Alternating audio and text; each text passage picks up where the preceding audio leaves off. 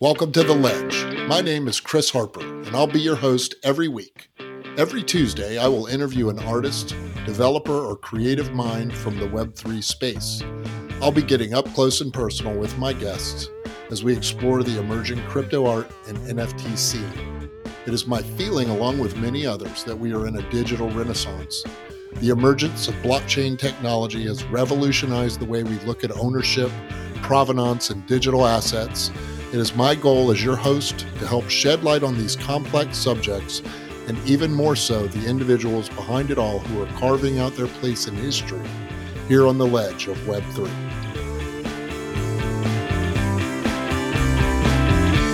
My name is Chris Harper, and this is another episode of The Ledge. I'm here with digital artist Raven. Welcome to the show, Raven. How are you, man?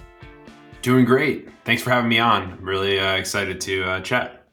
Yeah, me too. I've been looking forward to talking to you since we met at the Moonbirds party in Miami at Art Basel.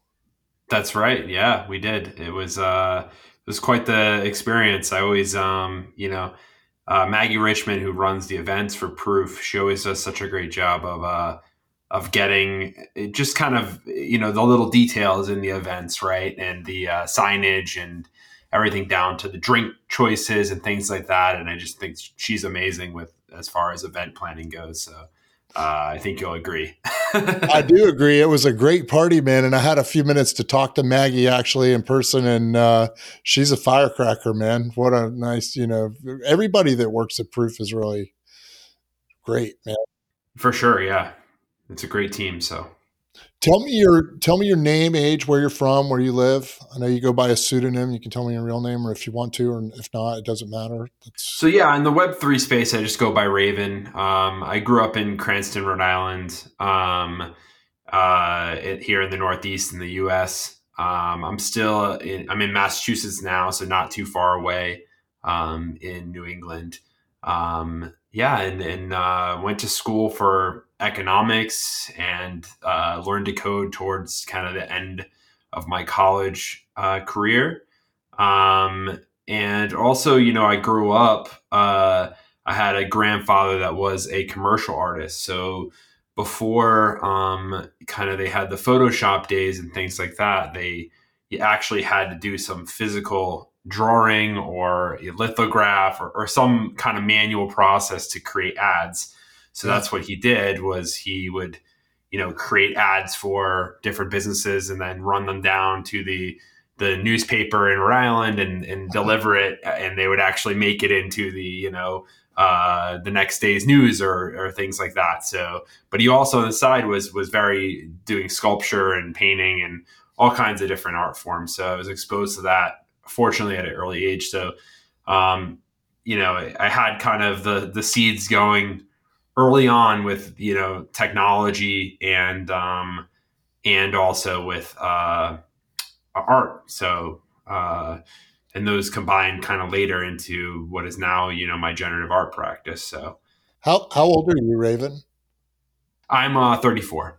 You're 34. So you you when you I mean you probably were around computers your whole life then I would say. Yes, yeah. yes, yeah. Compu- yeah, I definitely was around computers. I was a big gamer growing up, so I was, you know, playing games and, and uh, you know, eventually building, com- kind of buying components to build computers to do gaming, you know, uh, computers and things like that. Um, and yeah, I was in, you know, uh, I, I, was fortunate enough to be in at, at my high school in, in Cranston, a, uh, um, you know, there was a, uh, a, a, kind of accelerated program uh, for pre-engineering, which which uh, in high school, which we so I ended up spending two hours a day there in a public high school. Um, you know, learning basically pre-engineering, like uh, mechanical and electrical engineering, um, which was an amazing experience as well. So yeah, I had a lot of. Exp- I was fortunate to have a lot of exposure to technology uh, growing up. You know. Were you good at school? Were you good? Did you did you like school? Oh no, I wasn't. may sound like I was good at school, but I was very good in, in pre engineering. I always had A's, and, and the stuff that I wanted to do, I, I was very right good on. at. And the stuff I didn't want to do, I was not that good at. Definitely wasn't a straight A student, you know. you told me what your grandfather did. What were you, what were your parents? What did your parents do? Yeah, so my, my dad is in uh, both both my parents are in um, uh, advertise like well they're in cable, you know, like like traditional oh, wow. uh, TV. My mom was on the marketing side of the, the house, and then you know my dad was in in uh, in kind of advertising sales and, and things like that. So, oh, right um, yeah, they both were in communications, I guess. This grandfather that you were around, were you around him a lot as a kid? Yes, yeah, definitely. Um, yes, he was. Uh, yeah, he he he passed away in probably I think around ten years ago. So you know, into yeah. my twenties. So I had uh, you know a lot of exposure. So was, do you feel like you had had a big influence on you becoming an artist? As uh... definitely, yeah, for sure. Um, yeah, I think it was. Um, you know, I, I guess I didn't realize how influential it was till later, but for sure, like um, definitely when I think back, you know, it's uh, kind of just his personality was very artistic of a personality. He was always joking. He was always, um, you know, kind of, you know, doing silly things, which which art is really that's what it is. You know, it's it's yeah. It's that sublime. You know, it's it's that sublime layer of uh, kind of, of, of knowledge or whatever you want to call it that you know breaks us out of this you know just the everyday you know um, and that's kind of what all art is whether it's you know music or theater or or uh, generative art or painting it's it's breaking us out of that day-to-day monotony you know so um, love that. that's yeah, what he man. did that's what he did really well. Yeah yeah, I mean, I was when you when you were talking about him working in media pre-computers, man, can you imagine like uh, how hard it would be to be in media pre-computers, where you got to like produce like something daily or even weekly? Like, I mean, you're just talking about an astronomical amount of effort. Yeah, it's just a completely different experience. And actually having to, you know, now you just like fire off an email or something right. with your files right over. Like actually having to like drive down to the uh, you know the the, the paper right and, and yeah. deliver it before a deadline right my grandfather was an engraver and uh, I remember going to work with him as a kid, man, and like just to set up the engraving machine, you had to take each letter. You know, every letter had its own little individual piece, and you had to put it into this machine. And then, you know, I mean, it was a huge process just to engrave like one little name tag. yeah, now we can move a lot faster, but you know, yeah. maybe maybe some of that art is is is lost a little bit now. yeah.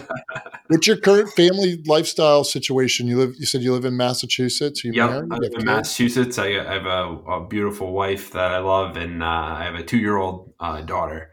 Oh, um, man, so awesome. yeah, so I have a growing family over here. So right uh, on, uh, which man. is awesome. Yeah.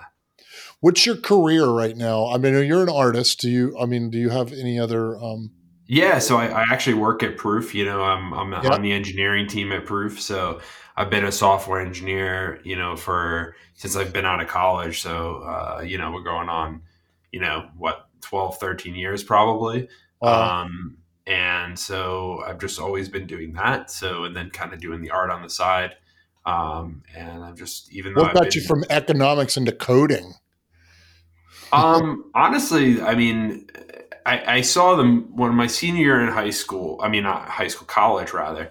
Um, there was a movie that came out called The Social Network. It was around 2010. I remember. And there was a story about, uh, you know, Mark Zuckerberg and Eduardo and Chris Hughes and how they started Facebook in their dorm room.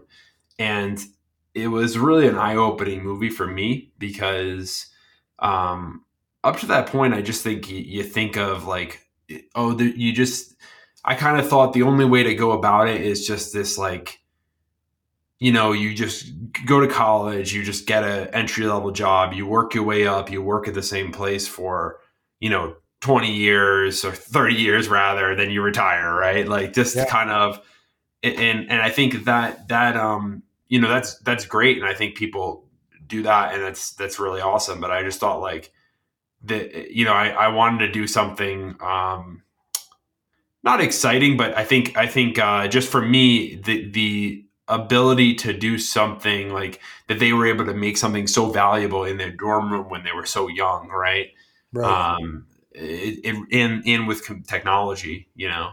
Um was just amazing uh to and it kind of opened my eyes to the power of computing and and what you know you could do if you learn how to code and build websites and things like that. So i just immediately you know started finding all the information i could. Um, i was fortunate enough to you know uh, be able to live with my parents for a couple years and i just you know outside of any work i just kind of locked myself in the room and just learned how to code. Yeah. um, and slowly started going to hackathons and things like that on the weekends and meeting professional software engineers and and they kind of helped me mentor me to fill in the gaps of where i was um, missing uh, how did you teach yourself? What did you use to teach yourself back then I did I did Code Academy, Codecademy. You know that's still around. I, I think um, I bought books like I remember Learn to Code by Chris Pine was a was a book I read, um, and then the Rails book because I, I learned basically you know Ruby on Rails primarily, and most of my career up until recently I've just done Ruby on Rails primarily. Um, but there was a by DHH who's the kind of creator of Ruby on Rails. There's a it's like called agile. It's like called like agile um learn rails maybe agile or something. It's, it's something that's agile yeah. and rails in in yeah. the title. I'm sure if you look those up on google it'll come right up but sure i bet um, there's not too many yeah. so there was agile, agile web development with rails. Maybe that's it or something like that. Okay. But anyways um yeah one of those kind of books uh, i i just was teaching myself but it was kind of um I think I really started learning once I started going to those hackathons, and uh, they had this thing called Startup Weekend, which was you'd go and you would you'd pitch an idea and you'd form teams and you make like almost a prototype in a weekend. And I, I went to a couple of those and like met some really great uh, professional software engineers from you know ESPN and some of these big companies, and like you know just made friends with them. Ended up going over their house and stuff like that, and we would work on things and you know, just like that was huge. I think that was a big jump is once I started networking and and getting directly mentored by other engineers. You know. Yeah, I think you know having exposure to the the people that the right people for stuff like that is probably key. I would say. Yeah, for sure, and that's it's it's just. uh you know, and anytime anybody asks me, you know, uh, like, you know, with advice or, or mentorship or things like that, I always am like, want to you know help out because you know I know that you know I was helped out a lot when I was, oh, that's really awesome. learning. So yeah. yeah, cool, man. Very nice. What about art? When did you start creating art? How were you young, or was that something? So I started. Well, I, it's it's hard to say because I, I, definitely have been doing art in one form or another for a long time. Um, since you know I was in when I was in um, when Instagram first came out in uh, you know, college, I really started doing getting into photography, and I did that for a long time, um, and did photography uh, along with um, I would I would do photography, and then I would pair it with like different quotes, and I thought like it was like a cool um, just combination. So I was doing that for a long time with photography, just with the iPhone. Um, so, and then a couple years ago, I got into generative art, um, and started doing that that stuff, um, and just was kind of just you know doing generative art. It's just just for fun, really. And then um, you know, just the last couple years, it's just like exploded with uh, the ability, uh, you know, art blocks and uh, the ability to kind of the whole NFT culture oh, around generative art. So yeah. Just keep going back to the past. Do you do you remember the first thing in your life that you would call art that let you created?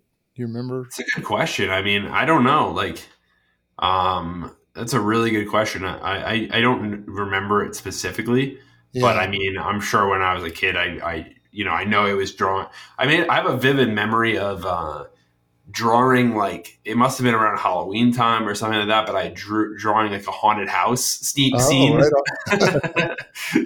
but I have a vivid. I don't know how old I was, but I have a vivid memory of uh, drawing that and really like drawing the ghosts in the window and all that thing like that. I wish I had that. That would be probably pretty cool to see. That would be pretty cool, man.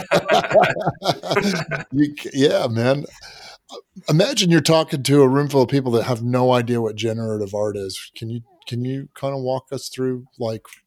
Sure. So I think one big misconception with generative art is like um, is one thing that it, it's it's just computers or just code, but that's not actually true. The, the, the history of generative art goes back longer than that, and and the kind of key thing that makes art generative is it has some sort of generative process behind it. Um, meaning that um, if we talk about you know just the kind of using on computers it could be code right? Like there is some sort of uh, uh, program or something like that that's programmatic that steps through different steps that then creates the art. Um, and kind of you know that aspect of it being of, of using an algorithm to um, use randomness to be passed in um, as an example into a program to then and, and the artist kind of sets up the constraints of how that that randomness can be used to make different art um, and it's you know you know has a history going back you know 70 years plus um, but it's it's in the last couple years i feel like it's really started to gain because of crypto culture and NFTs um, and art blocks, you know, just in the technology of the blockchain, it's really started to to build steam, which is really cool to see. I get like a tingling feeling when I look at those squiggles, you know, like, yeah. and I have like this sense that these things are going to be in like the the most prestigious art museums in the world in the future. you know, like be, I, I, just mean, have a weird feeling about that stuff, man. Like it's Yeah, I mean for sure. Um, you know, I think I don't know if anyone's realized uh I think one day people will definitely realize how much you know, uh, Snowfro, you know, in the, the, team, the founding team, you know, of Art Blocks, you know, of how um, kind of historical the founding of Art Blocks and, and the Squiggle project will be.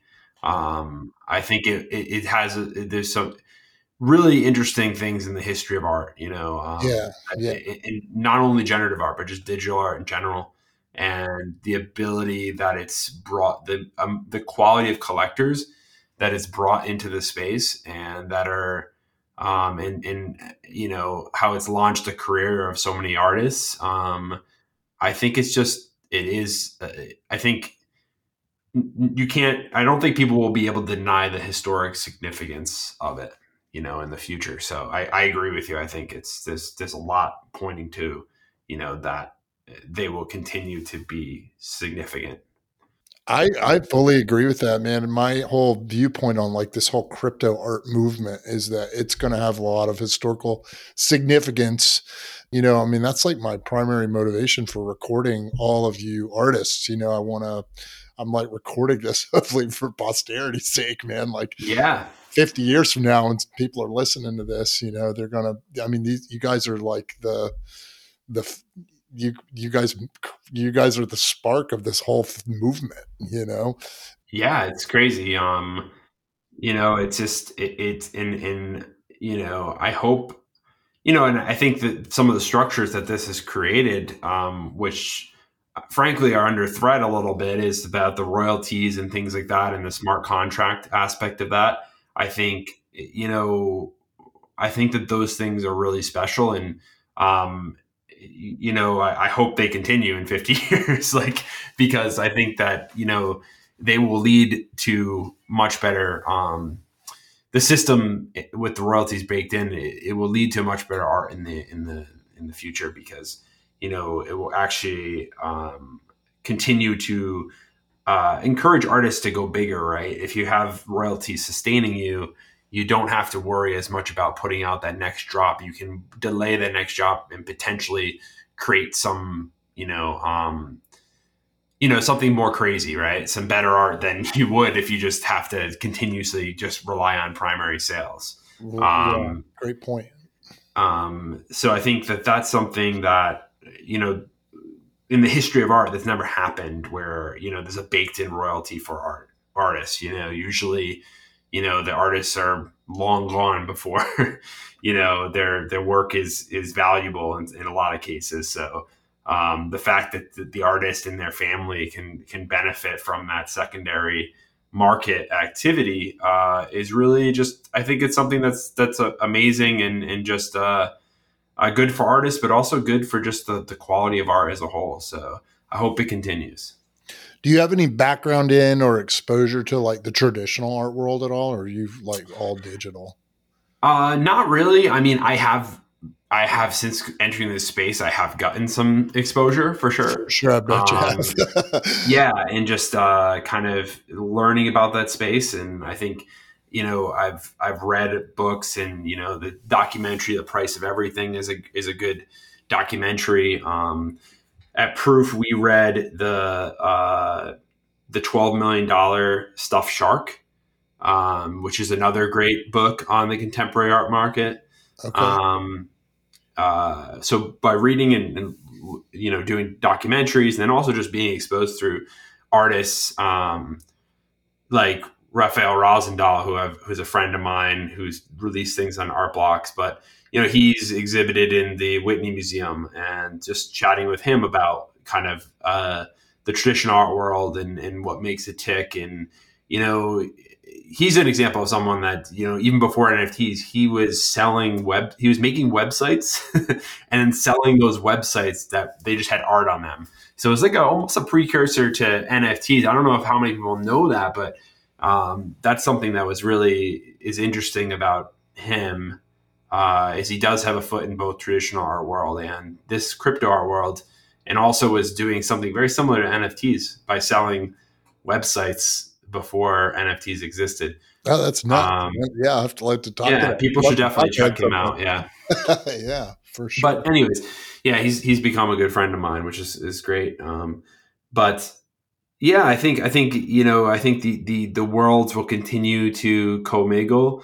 Um, I think crypto art is trending to becoming more relevant in um, the traditional art world, and uh, so I think you know, it, it probably will just, you know, we, we may in 10 years, we may not even have this conversation, right? It, it won't be traditional art and crypto art. It will just be art, you know? So, um, maybe that's in 10 years we'll, that we, we won't even make distinctions right i hope so man i um you know i've told this story a couple times but i you know like i went into a local gallery here and i was just kind of joking around with the the gal who was like the gallerist at the time and I mentioned, you know, NFTs, and I just got like scorched, man. She just like kind of ran, ran, me out of her gallery almost, you know, like, like they're uh, they don't like. Uh, it seems like they don't like, you know, the way this movement is kind of approaching the traditional art world. I think it's. I think it depends. To be honest, it really depends. I think there's a there's a divide, right? Like there definitely are collectors that are interested in collecting NFTs for sure. I think. Um, and you know, the MoMA has said they're going to sell fifty million dollars of traditional art and buy digital art with it. Yeah.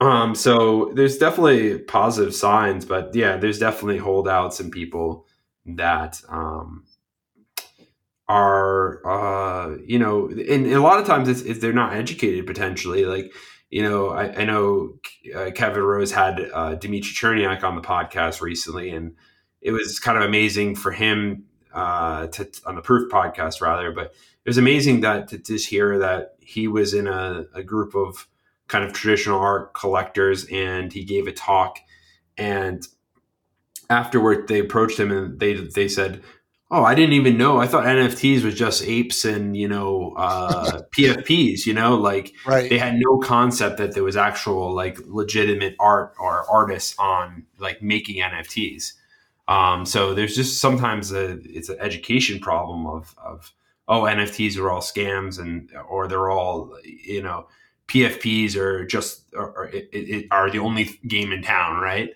Um, so yeah, so I think it's, it's, um, it's, it's a combination of education, you know, just people being more, any, anytime you have new technology, people are going to buck against it, a small, a subset. Um, in time, you know, I think it's just as more art comes out and it becomes more culturally relevant, I think, you know, that will come around. what do you think about AI? I'm asking because it's been kind of a hot topic in recent weeks with. Um, yeah, sure. I, I, mean, I'm still like kind of undecided on AI, to be honest with you. Um, I think it's. I guess I'm just philosophically, I'm I'm skeptical of AI. Like, I think, um, I think by the way I've, I, at least I understand the way these algorithms are made.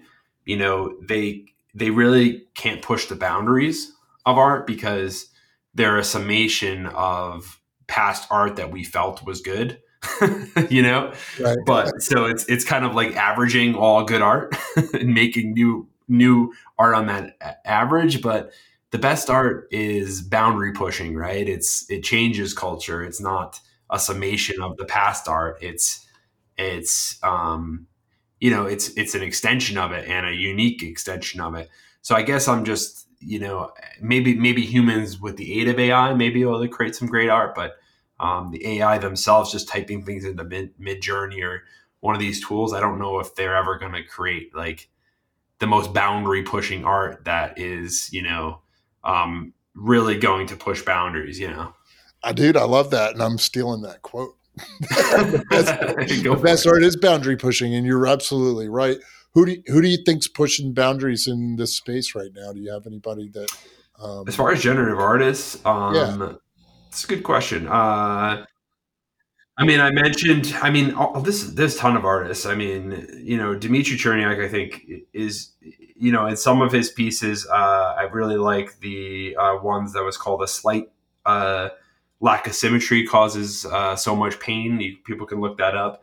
Um, I thought that that was like a play on his Ringers uh, kind of series.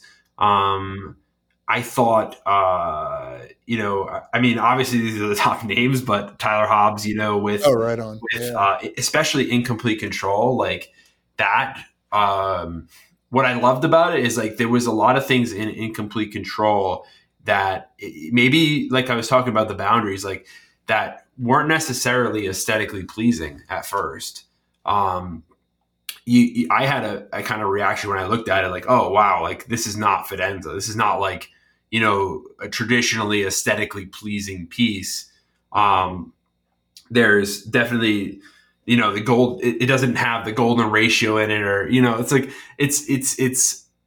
I guess I like that. You know, it's it's something that um, like I said before, pushes the boundary of of maybe what you think is aesthetically pleasing, um, and makes you really look at it up close and, and study it, and then you start to like come around around it on it like you know like a fine wine or something. You know what I mean? Agreed. Like I agree. Yeah, some of that stuff really it takes a little like almost has to grow on you a little bit. Yeah, if it's just like, and I mean you know the regular art's cool too like i mean it, it, doesn't have to be so boundary pushing but it's it's it's the difference between like you know a pop song versus like something crazy you know like uh some jazz music or something that's you know take some time maybe to appreciate um so uh and i think there's room for both of those it's not that but i think those are two names um um who else uh Emily Xie. um, you know, I think is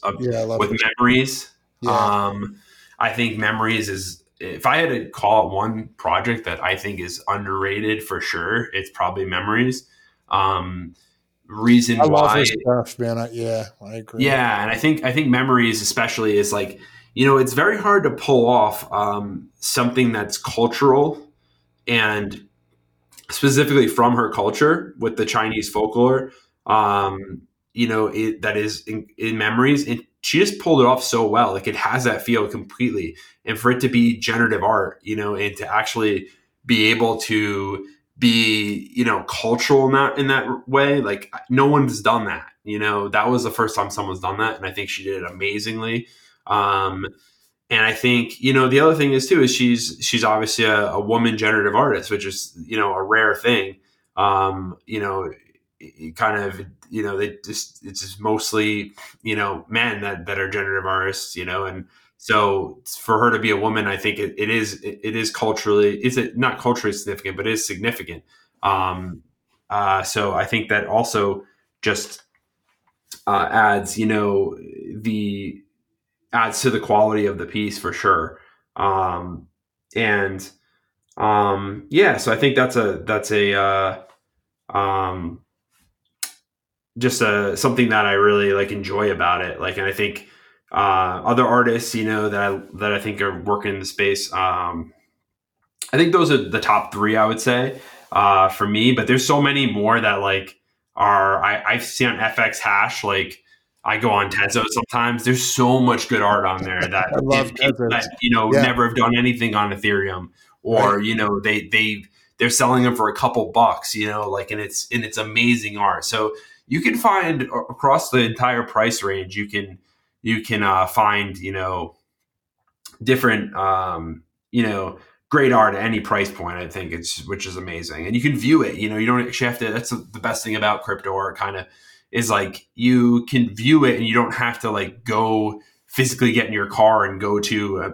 museum or a gallery or something like that to see all this. All this is just is in front of you. All this art, which is amazing. And now with virtual reality and augmented reality, it's getting even easier and easier to Yeah, yeah walk through galleries, and it's it's incredible.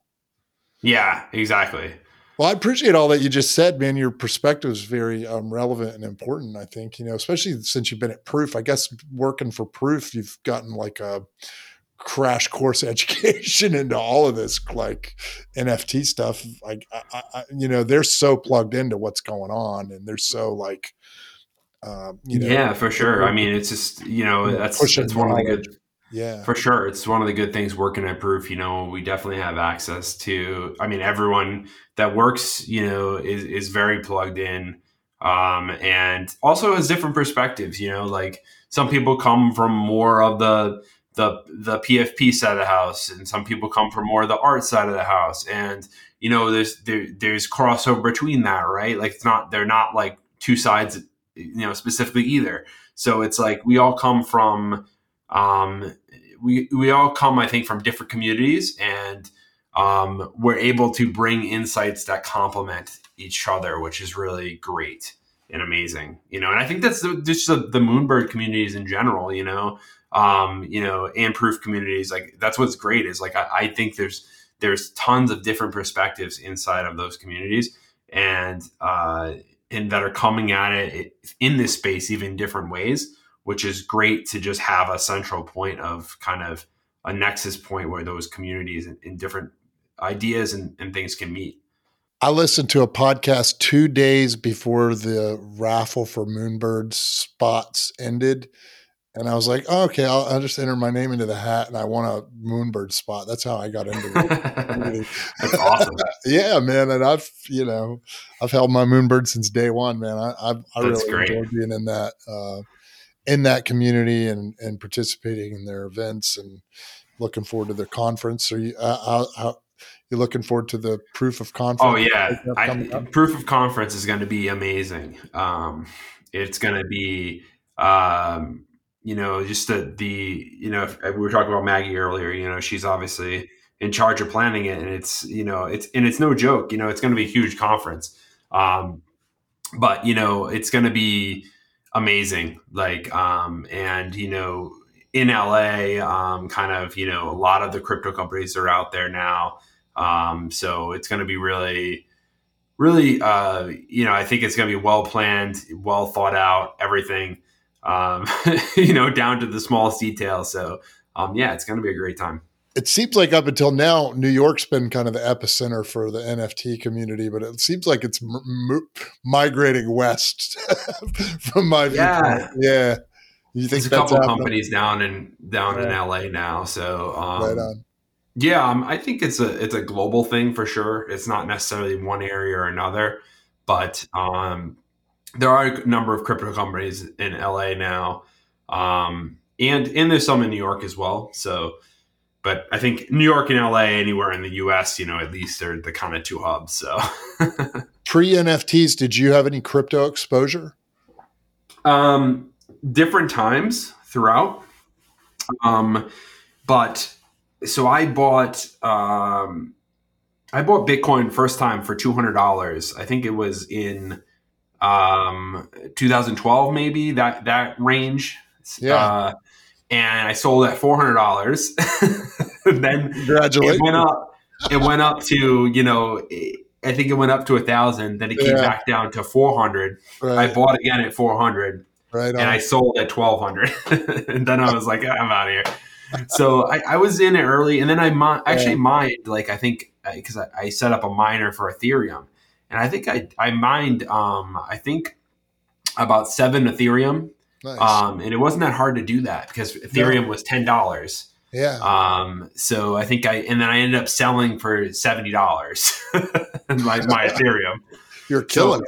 I, I just was like, yeah, like you know, I just think the whole time I was just I never saw the value of it, like Right.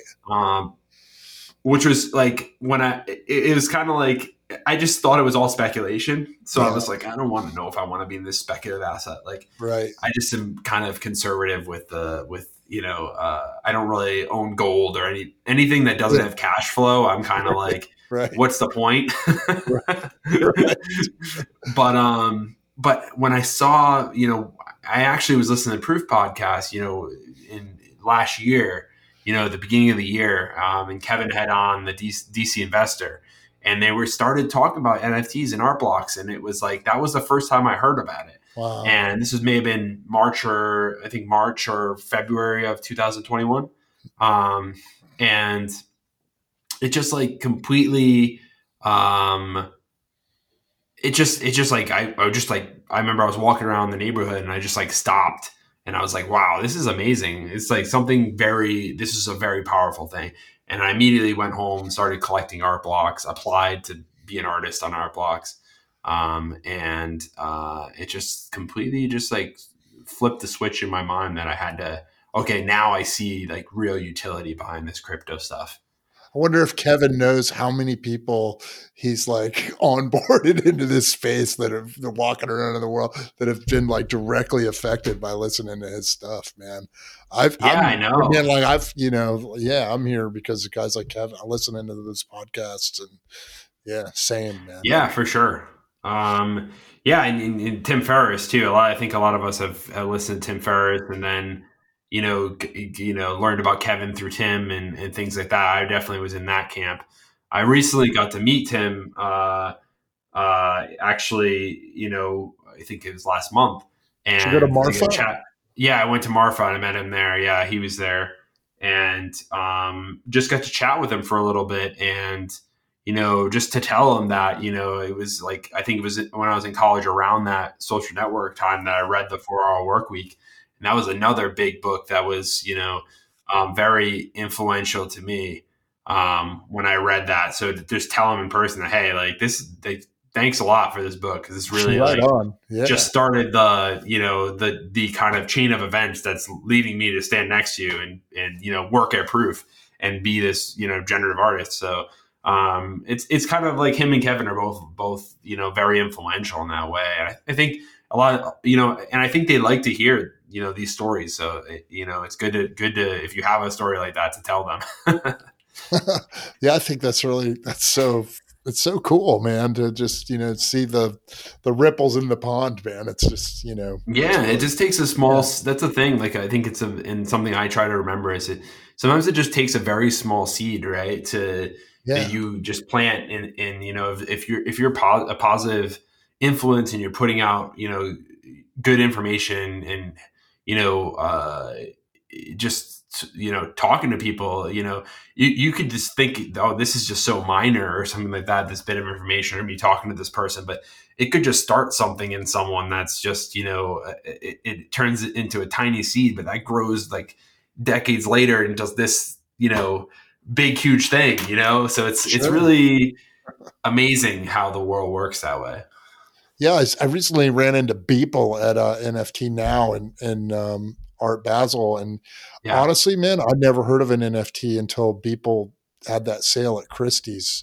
yeah And i remember that was really- yeah i remember that was around the same time and it was it was crazy yeah and I live in Charleston, South Carolina, where Beeple is from. So it was like all in our local news, you know. So I was like, you know, it just when I saw that, I was like, what in the hell are they talking about? NFTs, what is it? And I ended up on Nifty Gateway, and you know, here I am a couple years later, and we're you know I'm getting to interview artists, and just you know it's just incredible, man, how just one thing can lead to you know all this other stuff. I love that. Definitely. What was the first NFT that you minted? What, what was your first artwork on chain? Ooh, that I as far as artwork that I've created. Yeah, yeah, yeah. Um, I think it was so first NFT. Did I do Foundation before? No, I think it was my first Art Blocks project. So Moments, okay. which was in oh, wow. uh, September uh, 2021. Um, I think that was the first series. So I had a thousand. There was a thousand twenty four mints of that project on Art Blocks. So um, and you started writing with Art Blocks. You started right away from. Yeah, yeah. I applied to Art Blocks in uh, I want to say maybe you know March or or April of uh, 2021, and then got through the pipeline and got approved. And um, after curious that, about that, can you walk me through how that all works and like? Sure. How, so I think yeah how does that work yeah i mean they had they they had their applications closed for a while and then they reopened them and then they just kind of was like you know here share you know it was basically share what's what's kind of the theme behind the project uh, and then you know obviously we, sharing code examples and outputs of the algorithm and things like that and uh, you know they they were like um, you know you could submit for uh, curation status which i did but I didn't make it. Uh, so I got in the factory, which is still, you know, it's still an accomplishment, you know. Um, but you know, you you also can submit to the curation board, which you know they're it they're it's a stacked curation board of really uh, top you know generative art collectors and some artists and even just you know people from the traditional art world as well. Um, you can you can read about the curation board on, on like Art Blocks, you know, website and things like that. Um, and you know it's it's that's a really high bar to to to pass but um, fortunately you know I, I made uh, factory so i was able to release you know the, my two projects that are released on art blocks you know moments and piece of me um, uh, through there and you know they both sold out and it's been really um, kind of amazing to uh, you know, talk with collectors and you know just meet them at events and things like that. And um, and also when I've done like signed prints and stuff, they've sent pictures of you know, oh, I have this piece of me in my house, you know, and, and things like that, which is just so special to me to have my artwork, you know, making an impact on people and that and they, they like it enough to like put it in their house and, and live with it, which is amazing. Yeah, it's really cool, and congratulations to you, man. For uh, I mean, that is a huge accomplishment. You're so you you what everything that you've done on Art Blocks is completely minted out right now. Yeah, so I've done my first two projects uh, were you know one was Moments launched in September of 2021, and then uh, Piece of Me uh, was in December of 2021. So you know a year ago, um, and you know the and they both minted out um and then i kind of this 2022 i just um i kind of hit a creative block to be honest and just like had a really trouble to create things. Um so it was kind of like i didn't put much work out at all. I think i put a couple of things on foundation of one-on-ones. Some of those sold uh but that was probably it. And then um uh and then but then this month you know i um you know, last month, Bright Moments approached me and said, "Hey, uh, would you like to be artist in residence for December?" And it kind of was just, you know, it, it was good timing because I felt like I was coming out of, you know, the the block creatively. So, um, yeah, so I was able to to do a project which is actually minting now. Um, yeah, I was going to ask you about that. I it's like you can mint for people when you're interacting with them? Yeah, so they, so it's it's called Color Streams, and it builds on this generative paint uh, texture that I've done in, in moments and piece of me, and um, but it's it's IRL only, which is kind of the cool thing about Bright Moments, you know, artists in residence, and, and all the Bright, Bright Moments stuff is that. Um, so we, you know, I can mint on my phone, but also like around the world, you know, at all Bright Moments events so they have events in in Berlin, London. Uh, they had one in Paris last week. Um, uh, Venice Beach, California, Mexico, New York. Um, all these places they have events every week. So at any of those events, they they're minting my project right now, uh, oh, Color Stream. So um, which has been amazing. And we had an event last Thursday actually at uh, Union Square Ventures in New York, and I actually went and um, kind of uh, it was just great to be with everybody minting live, and you know they have the big screens up, and as soon as your mint your mint comes through, it, it's right on the screen. And you know I was taking pictures with collectors and explaining their mints to collectors live. Um, and it was great. You know, Fred Wilson from Union Square Ventures, who's like a legendary venture capitalist, was was there and, and hosted us, and he minted one. So I was like, Super you know, cool. that's it's crazy. Um, that that was that was crazy because like you know, it's you know, like a couple years ago, I was just doing this stuff for you know, just for um, uh, you know, just for fun. Like I never thought this would be anything you know would make any money or, or, or gain any significance and uh, and then you know to have Fred Wilson mint and you know it's like oh wow I'm in a collection of a billionaire. That's pretty insane a couple years later you know? That's awesome um, man. so it's kind of uh it's it's crazy uh-huh. but uh you know that's that's the way life works sometimes.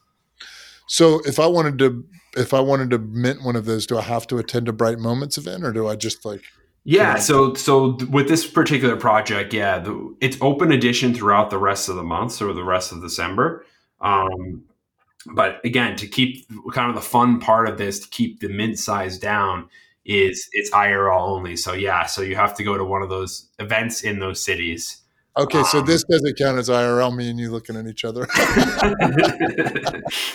no.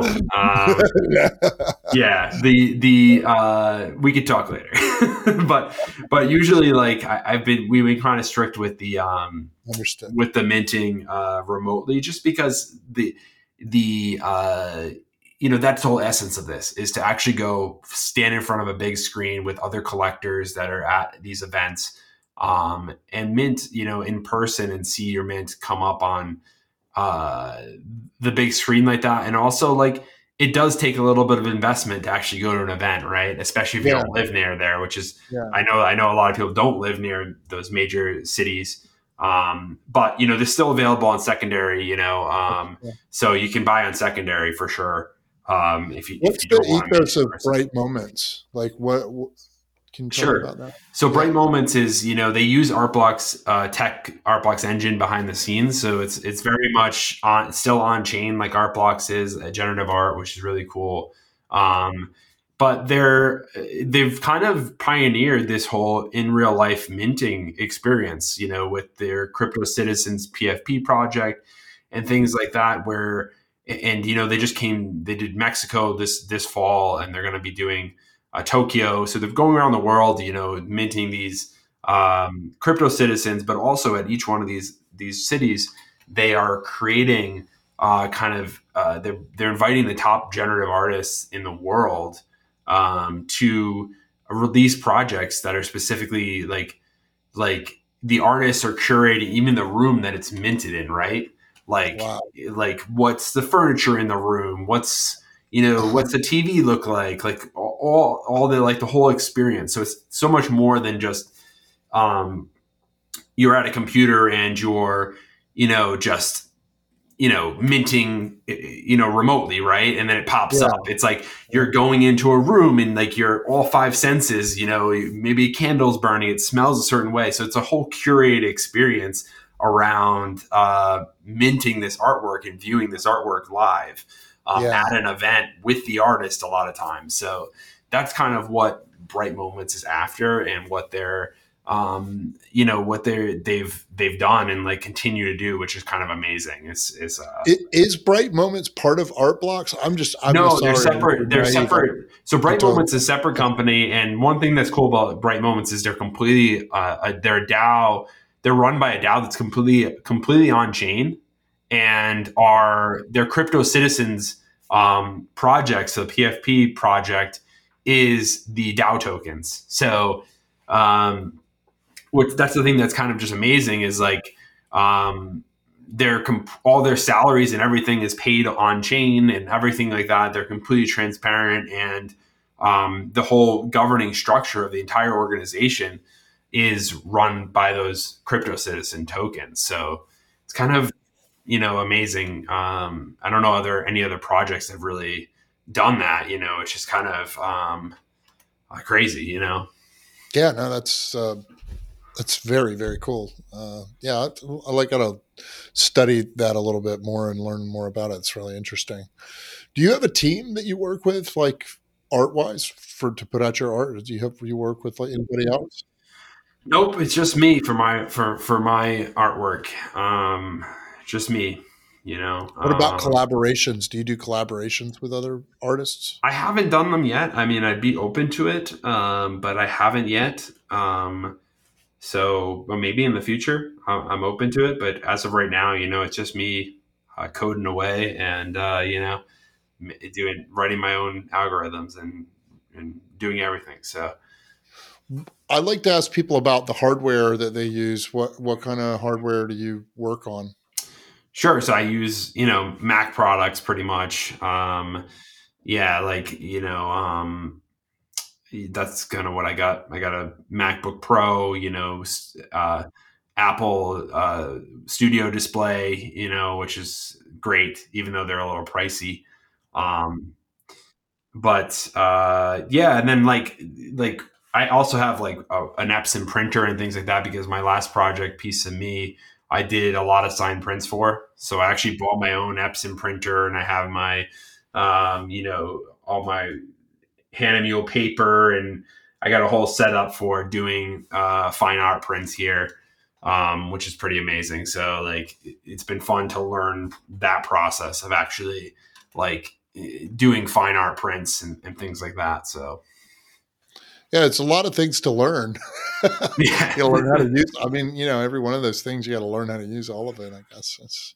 Yeah, for sure, and like, um, you know, software wise, you know, I just I use the the I used to use as far as a code editor, I used to use Vim um, up until recently, but uh, uh, kind of the some of the engineers at Proof turned me on to VS Code, and like I haven't looked back. VS Code is actually pretty good for for editing code and and things like that. It actually has a Vim mode, so it's like it still gives me kind of those Vim movement commands, but um, but it's it has a lot of a lot of power behind it as far as when I'm developing, either working with do my engineering stuff at Proof or you know working yeah. on Gen Art. So, how'd you end up working at Proof?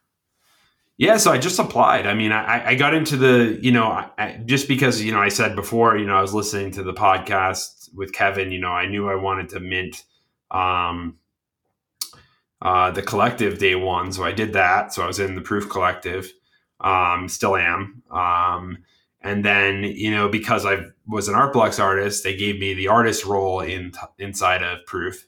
Um, so I had kind of an, a proof artist role. and I was, you know, there and then they opened up you know just engineering spots and you know i've been an engineer like i said for a long time so i just applied i said you know this would be a great opportunity to just move full time into kind of web 3 and, and, do this nft stuff and so i just applied and you know um, yeah like you know ryan director of engineering got back to me and said hey let's let's put you through the process so i went through the interview process and uh, started in, in last june so um, yeah you have the freedom to work from anywhere, I guess, huh?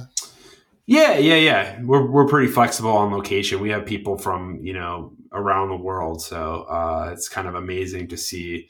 We usually all say GM kind of in the you know our, our, regular chat, and it's it's just it's just amazing to see people all around the world saying it at different times and things like that. Yeah, yeah. You know, because we really are a fully distributed team around the world, so it's it's really cool. That's cool, and I'm, I'm guessing that team's going to get a lot bigger as time goes on because seems like Proof has a lot in the works, man. Yeah, we'll see. I think I think um, we definitely have a lot of. We're about you know uh, thirty people now. Uh, I think that's wow. a really good size for our wow. what, we're, what, we're, currently doing and what we're trying to yeah. execute. But I think um, you know I, I, think yeah. I mean, once you know, who knows what, how fast we'll grow. Um, but I think right now, at least for what we have to accomplish, I think we're at, we're actually really good size. Um, awesome. But yeah, a lot of exciting stuff. That's really cool, man. How do you connect with your collectors? How do you, I know you were talking about meeting people in the, these bright moment events, but Sure. I mean, I, I, you know, I, I talk to them a lot on on Twitter. You know, I have a, a lot of a good. I'm always on Twitter, so that's a great place to to kind of follow me and and see the updates. Um, and then Discord, obviously, whether it's in the proof, you know, generative channel I talk with people in, or in art blocks, you know, um, just in block talk and, and things like that. Um, I've just, you know, going to a lot of events over the last couple years, you know, I've met a lot of collectors in person as well. So I just have met, made kind of in person relationships with with them as well. So that's been really good to do. From my perspective, you've been very easy to communicate with on Twitter, which is not the case for everybody. Some people are really difficult to get a hold of. like, yeah, you know, I know. Twitter is the best place to reach me. I have DMs off, but you know, if you really need to reach me, you know, just ping me or something, and then I'll I'll follow you and we can chat in DMs. But outside of Twitter, do you, you do you use any other social media platforms to connect with people? I have I have an Instagram account, but I don't go on it. To be honest with you, like sometimes I'll I'll I'll I'll post it, but it's just like I don't I don't know. I don't have that much time to you know go on social media. So I, would rather just pick one and do do that well than to try to sp- spread myself thin on you know all these platforms. So yeah, Twitter is my main main one that I go on.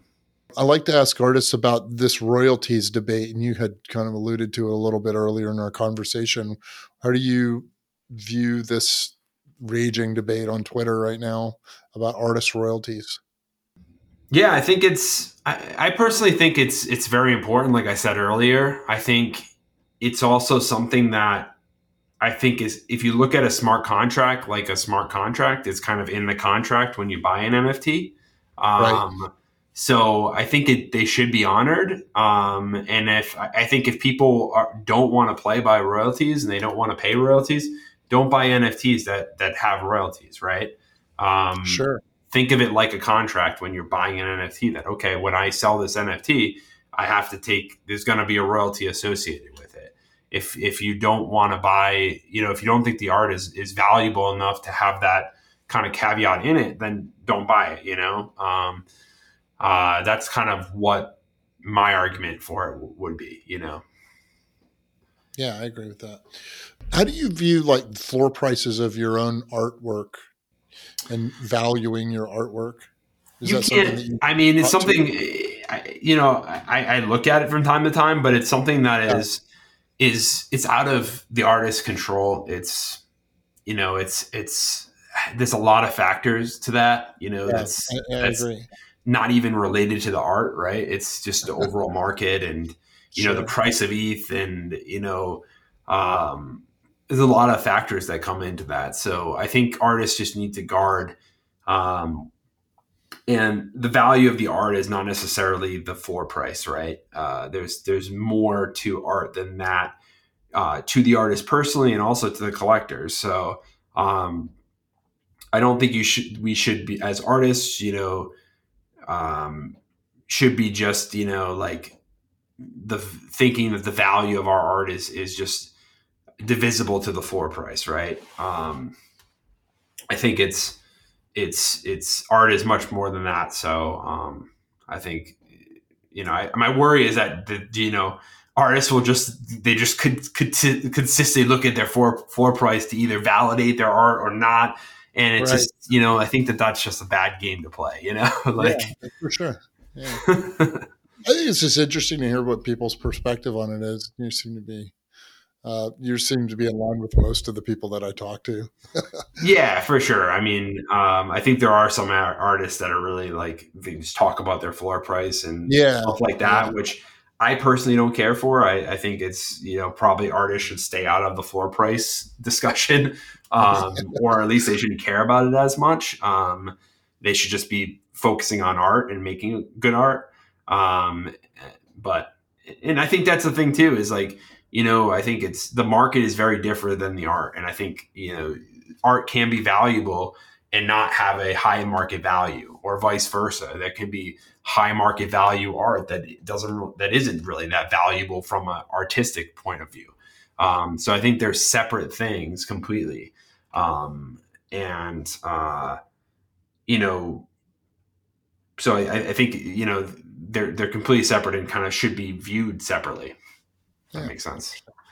Where do you see this space? All where do you think things are heading in the next five, ten years? Do you have any view on the future of the Web three world? Well, I think it's definitely gonna. If we're gonna, if more people are gonna become involved in this, I think we need to make the tools much more user friendly. Um, I think we also need to reestablish trust in the industry, which we, you know, um, you know, is is is kind of we're not doing a great job of um, and not not necessarily you know it's a very small percentage of the community that's responsible for the lack of trust. But you know they're high profile members of the community unfortunately um, that get it that are getting the press and eroding the confidence. So we need to get the confidence back. Um, i think we need to um, make the tooling easier for people to onboard. Um, and i think it's just going to continue to grow uh, as far as ease of use and then just uh, the interoperability, right, of, of how you can use these art and NFTs and different galleries and different experiences. And that's just going to continue to grow. And I think that's exciting too, right? Because, you know, the more we can do with these NFTs and, and we, the more experiences we can have, um, will just add value to the entire ecosystem. So I think, just the technology is going to continue to improve all that all that stuff so. One of the big hurdles from my viewpoint is like the wallet and wallet security and just the way all of that works you know? It's, yeah. it's kind of discouraging when you see people who have been in the space a long time and they're even whales and people that have a lot of experience and their wallets get hacked and they lose nfts to some you know some bad link or bad scam you know? It's it seems like that tech to get and better. then you know with the FTX thing, it's like you can't you you, you know, but the the flip side is is you can't like trust centralized exchanges is what that's telling you, right? right. Um, I, I, have full confidence kind of in Coinbase, and but who knows? You know, if FTX can fail, like you know, you got to be careful. So it's like that that that kind of news is forcing people to do self custody because you know that is the most that that protects you against that centralization risk but yeah, self custody is dangerous too if you don't know what you're doing, right? Um, and you're not using a hardware wallet and you're not backing everything up thoughtfully. It takes a lot of work and a lot of knowledge to do that well. You know what I mean? It does. Um, and you're hundred percent responsible for your own actions in that. Exactly. In that, yeah. In so it's, like if you screw it up, it's all on you. Yeah. So I think hopefully there'll be some happy mediums that come out that you know, or or there's some safeguards in these exchanges that allow for custody of NFTs or things like that, but in a way that we can be very highly uh, confident that they are solvent and are, you know, have the right protocols in place, right, to hold these assets in custody for for clients, right? Which is just, but we have a long way to go since with the recent developments, right? Yeah, I, I don't know, man, with the FTX thing in particular, and that's like hot in the news right now since Sam Bankman Fried went to jail last night. They arrested him yesterday. Yeah. But I, I think like the law of unintended consequences, hopefully that'll lead to some regulations that they can put on some of these big crypto exchanges that keep them.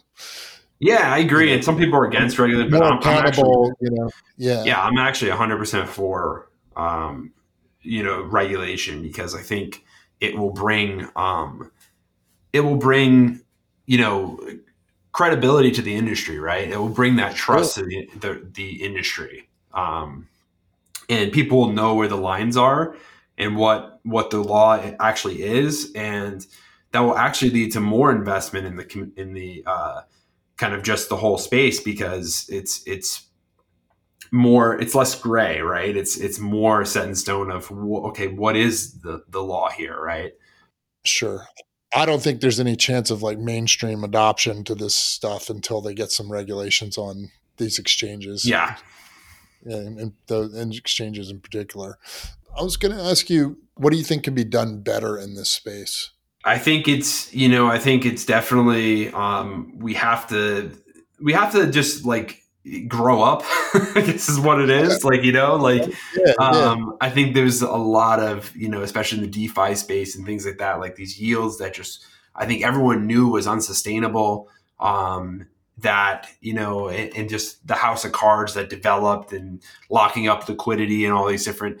It just is. Uh, we need to um, just grow up, and you know, I think it's it's just like if it's too good to be true, it probably is, and um, we need to move away as a space from these like uh, you know this this you know some degen is okay but like this this kind of you know degen on tilt of you know where it's just complete risk um, and ponzi's you know we need to like actually get away from that and also like hold the people responsible that are are doing that right? Um, and find them. So you know that's i think that that's where we can definitely improve and and we need to cool where can I find your stuff if I wanted to find your collections and find out more about you? Where would I look?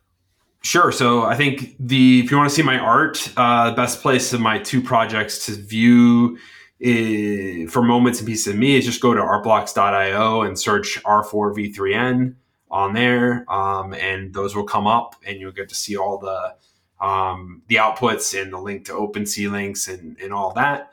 Um, I also have a collection on Foundation of one of ones. Uh, that's just if you search R4V3N on Foundation, um, you will see uh, some art there.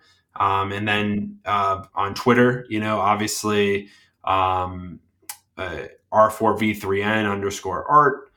And for my latest project, Color Streams, um, the best way to just view the outputs is just to go to OpenSea and, and search Color Streams, you know, uh, R4V3N, and it's a it's a verified collection, so it'll just come right back right up. So, right on. How did you come by the pseudonym Raven?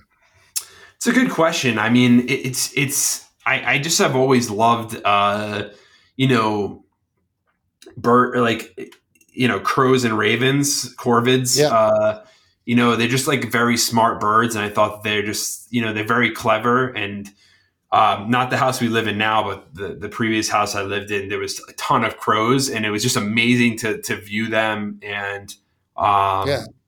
they would actually like we had a lot of hawks as well, and they would team up and they would chase the hawks away, which was amazing to see. And there'd be like three like you know crows basically chasing a hawk and dive bombing it like while it's flying through their territory. So it was like it's just amazing uh, how they can coordinate and you know and all that kind of thing. So I, I, really just just love those birds. I think they're pretty amazing. And then you know obviously my my name with the four and the three in it is Leet Speak. So that's kind of you know just kind of uh, hacker culture, you know. Of, sure. Yeah. Uh, so that's kind of how I put it all together for the R4V3N Raven uh, right on, artist man. name. Yeah, cool. Thanks. Is there anything that I didn't ask you that you'd like to say about yourself, your art, or your vision of the future for this space before we wrap it up? I think that's it. I think you did, we covered a lot of ground, and I'm really thankful for you for uh, inviting me on and uh, getting to chat with you. Um, it's been it's been great. Yeah, I very much appreciate your time. Thank you so much for um, for this hour, and uh, look forward to connecting with you more in the future, Raven. For sure. Thanks so much, Chris.